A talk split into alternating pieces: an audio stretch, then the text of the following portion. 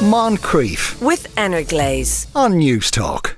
Now, Orla Doherty has been playing squash she, since she was nine years of age. Today, she's the over 45s European squash champion. But as she describes in a piece, eh, a recent piece in the Irish Independent, she was telling a younger woman about this who replied, Isn't it great you're still active? Orla's reaction to this was admirably restrained. Orla, good afternoon. Good afternoon. How are you? Not Thanks too bad. I- I'm still laughing about that. I, well, I'm glad you're laughing about it, really, because that, that, that it's it's riven with ageism. That particular uh, that particular comment, I would have thought.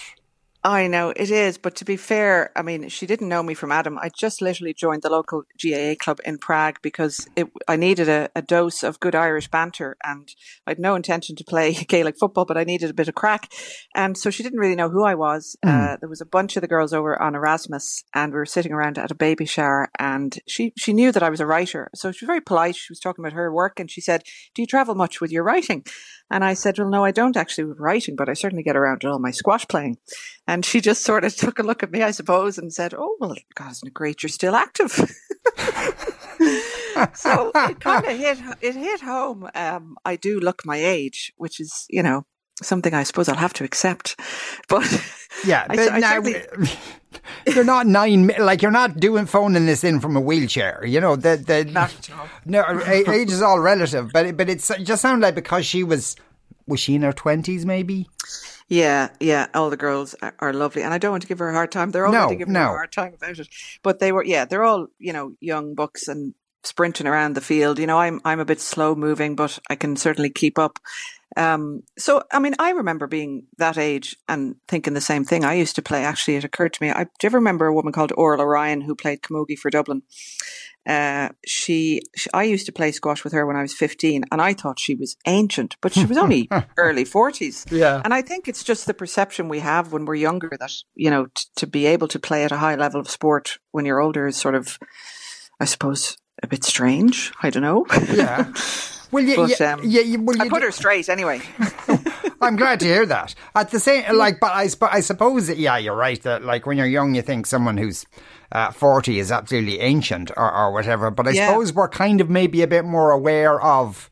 Uh, those kind of, you know, uh, viewing each other in those stereotypical ways and the Exactly. general idea of ageism. Um, Yeah.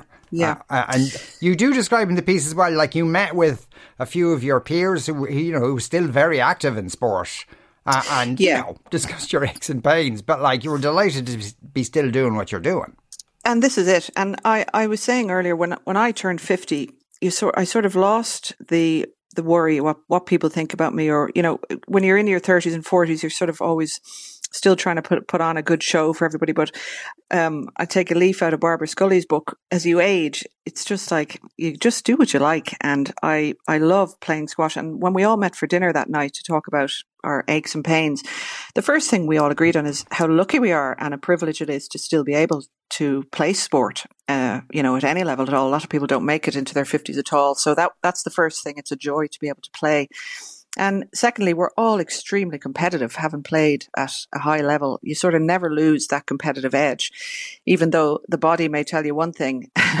the mind is always trying to push you on. I mean, I, I had uh, cervical spine surgery there six months ago and it really slowed me down quite a bit. And mentally and psychologically, it was really quite difficult to overcome that. But I saw my, I saw my physio today and I got the all clear. I did start playing squash back sooner than I should have, but you're, I'm still alive and I'm grand and I'm running around hitting a little black ball like a maniac. Yeah, and how how do your doctors feel about that? Because you know, with doctors kind of go, oh, or you know, a bit like your friend at the GAA club, they, they, Yeah. they kind of want you to kind of cover you in.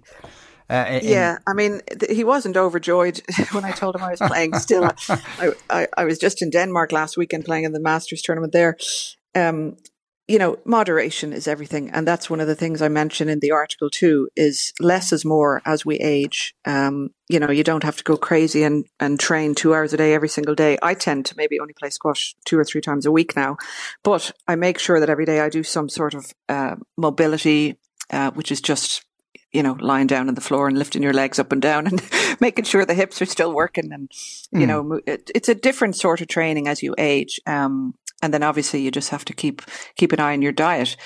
And, uh, you know, I think moving somehow every day is important, but not going crazy. I mean, our bodies just can't take it anymore, especially women who have to deal with the menopause and osteoporosis and all sorts of stuff. So it's moderation, and that includes having a piece of cake and a glass of prosecco. I say, absolutely. You know, enjoy For, it all. Well, but uh, that's breakfast. Uh, um, that's breakfast. Breakfast yeah. of a champion. Yeah. yeah. Uh, the, the, but is is part the Orla is part of it uh, also uh, um, psychological uh, in the sense of you know the kind of people kind of sometimes you can reach a certain age and it varies from person to person and then they just kind of stop.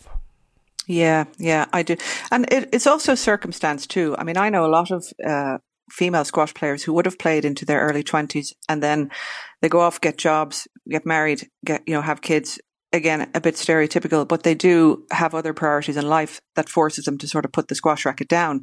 But what we found within the Irish Squash Association was that women started back playing in their late 30s, early 40s. And we have a huge group now who the kids are all grown up and the husbands don't mind them going off for a weekend and having a girls' weekend away and playing a sport that they loved when they were kids. Um, so I, you know, it's a wonderful thing. We have over 190 players now playing master squash around Ireland. Uh, there's been a big surge in the amount of players over 35 playing, and we send groups of our our team, you know, to competition all around Europe. Last year, we were at the World Championships in Poland, and there was 36 of us. And there was a, you know, there's even a one woman who I aspire to be like Barbara Sanderson. I think she's in her early 80s, and she played in the World Championships in Poland. Gee. And you know, it may be that she stands on the court and serves and maybe only gets to the next shot, but still she's on the court and I want to be Barbara when I'm that age, you know. It's just so inspirational. Yeah. And and yeah. to, well, and uh, part of that, I suppose, is, is is to keep trying. Plus, also, um, you're you're never too old to learn something new. That's true. Yeah, and uh, we do have a, uh, some. I know out in Fitzwilliam Squash Club and also in Sutton, they do a lot of uh, masters women's training sessions, and there's lots of women who come in, and it's every level. I mean, you don't have to be a great player. It's it's also a very social thing to get on court and, as you say, learn a new sport. Um, and it's great for the mind, you know. Mm. And that sounds sort of old, but it really is. I was no, devastated when I couldn't play. Well, I mean, because uh, Orla does have, uh, um, uh, she, she's a blogging uh, website, is or her own website, I should say. But like your, even your uh, bio, your biography, is testament to the fact that you should keep on trying new things. Uh, because yeah, I mean, I apart do. from the squash, mother of God, is there nothing you haven't done?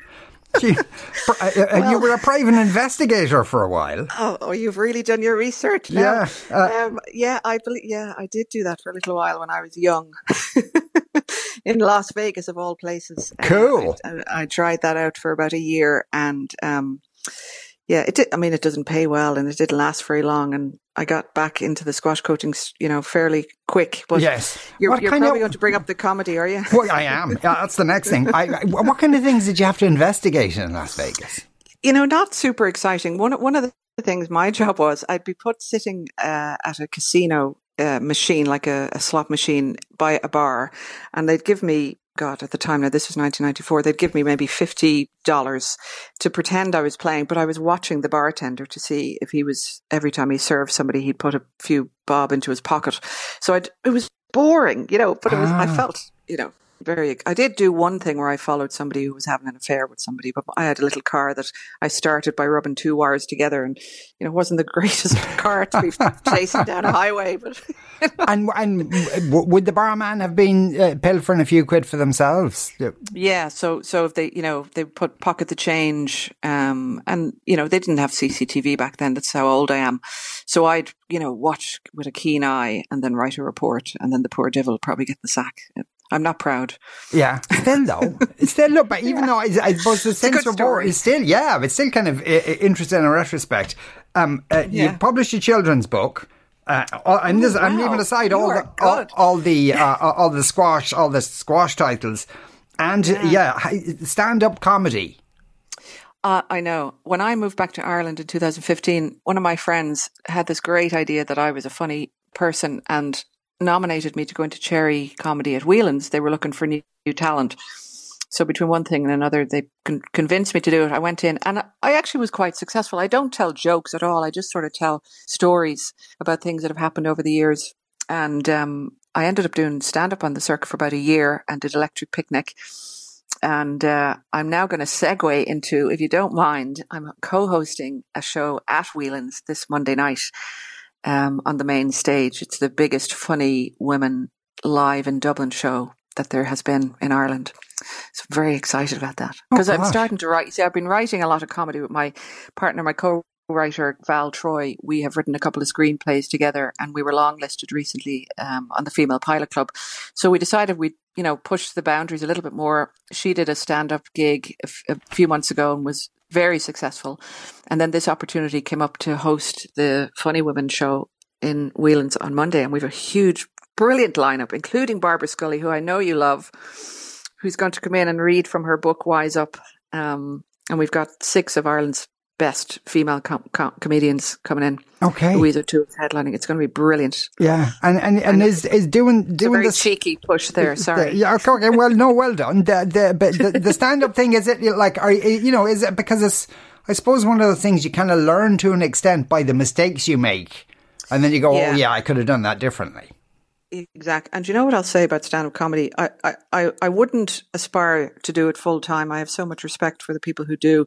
It's a very tough, you know, behind the scenes lifestyle. Um, it's a hard slog, but it does give you an incredible confidence. Uh, it certainly did for me the first year that I did that. I, I found myself being a much more confident person in everyday stuff. Um, you know, I mean, you can imagine how nerve wracking it is when you get yeah. up and try and make a group of people laugh. Um, but once you have the microphone in your hand, it's a different kind of buzz altogether. But I definitely gained a lot of confidence from it, so I don't regret it at all. Yeah. And this show, we're sort of we're MCs, we're co-hosting, and so it'll be a lot of ad lib for myself and Val. But the comedians coming in have really great sets lined up.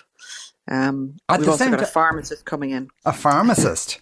Yeah, like Laura a stand-up pharmacist, or, or, well, she. You know what? If you follow her on Instagram, she's one of the she's a very uh, astounding pharmacist in that she creates her own supplements for people. She she does a lot with menopause. Uh, that's not her sole thing, but her delivery and her reels, she's absolutely hysterical. So she's going to come in and and just talk a little bit about women's things, shall we say, mm.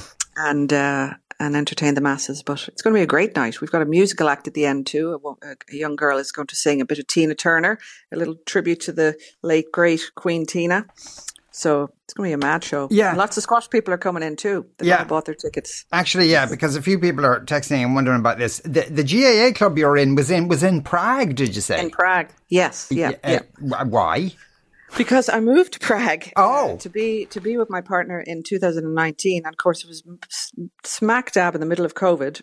Um, and there was nothing going on and I really struggled. The Czech language is very difficult to learn. Mm. And I would talk to the wall, I'll talk to the tree and there was nobody to talk to. So I joined, I joined the GAA club and uh, I got my fill. Um, right. But I didn't, I think I played once and then I hurt my leg. Oh. well, well, what, what were you playing? Uh, I was playing Gaelic football yeah. with the ladies. Yeah. Yeah. Yeah. There you go. See, took off. You are you are uh, the, the, absolute uh, um, uh, recipe, uh, the antithesis to what that, that initial comment from that uh, uh, poor young one, isn't it? Great, you're still active. I God love her. I God know. Love her. Orla, thanks a million for talking Listen, with us. It's been a pleasure being on. Thank you so much. I no really problem at all. that was Orla Doherty there. Moncrieff weekdays at 2 p.m. With Glaze on Newstalk.